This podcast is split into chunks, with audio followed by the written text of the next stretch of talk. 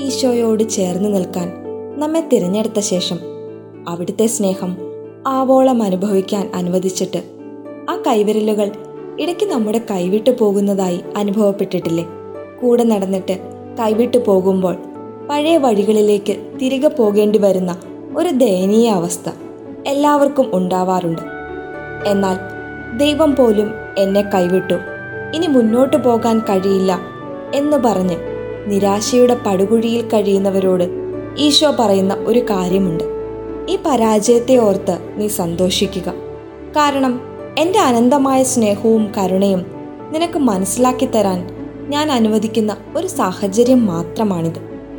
പക്ഷേ ഇതൊന്നും മനസ്സിലാക്കാതെ ഇടയ്ക്ക് പ്രാർത്ഥനയും വിശ്വാസവും ഒക്കെ ഉപേക്ഷിച്ച് നമ്മൾ പോകാറുണ്ട്.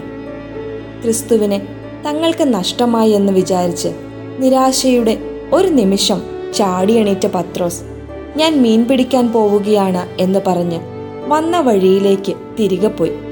തങ്ങളുടെ ജോലിയിൽ അമിത വിശ്വാസവും പ്രത്യാശയും ഉണ്ടായിരുന്ന അവർക്ക് വീണ്ടും നിരാശരാകേണ്ടി വന്നു. നമ്മുടെ കഴിവും ജോലിയും ഒന്നുമല്ല എന്ന തിരിച്ചറിവിലേക്ക് വരുമ്പോഴാണ് ഈശോ വീണ്ടും നമ്മെ സഹായിക്കാനായി എത്തുന്നത്. ഒരു മീൻ പോലും ലഭിക്കാതിരുന്ന ശിഷ്യന്മാരുടെ അടുത്തേക്ക് പ്രത്യാശയുടെ കിരണമായി ഈശോ കടന്നു വരുന്നു. ഈ എളിമപ്പെടലിനു വേണ്ടിയാണ് ഇടയ്ക്കൊക്കെ ഈശോ നമ്മുടെ കൈവിട്ട് മാറി നടക്കുന്നത്. എന്നാൽ വിളിച്ചാൽ വിളി കേൾക്കുന്ന ദൂരത്ത് എപ്പോഴും അവനുണ്ടാകും.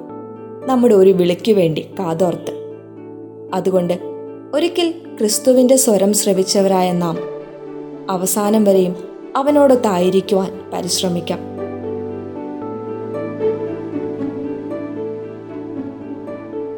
You are listening to Heavenly Voice from Caris Youth.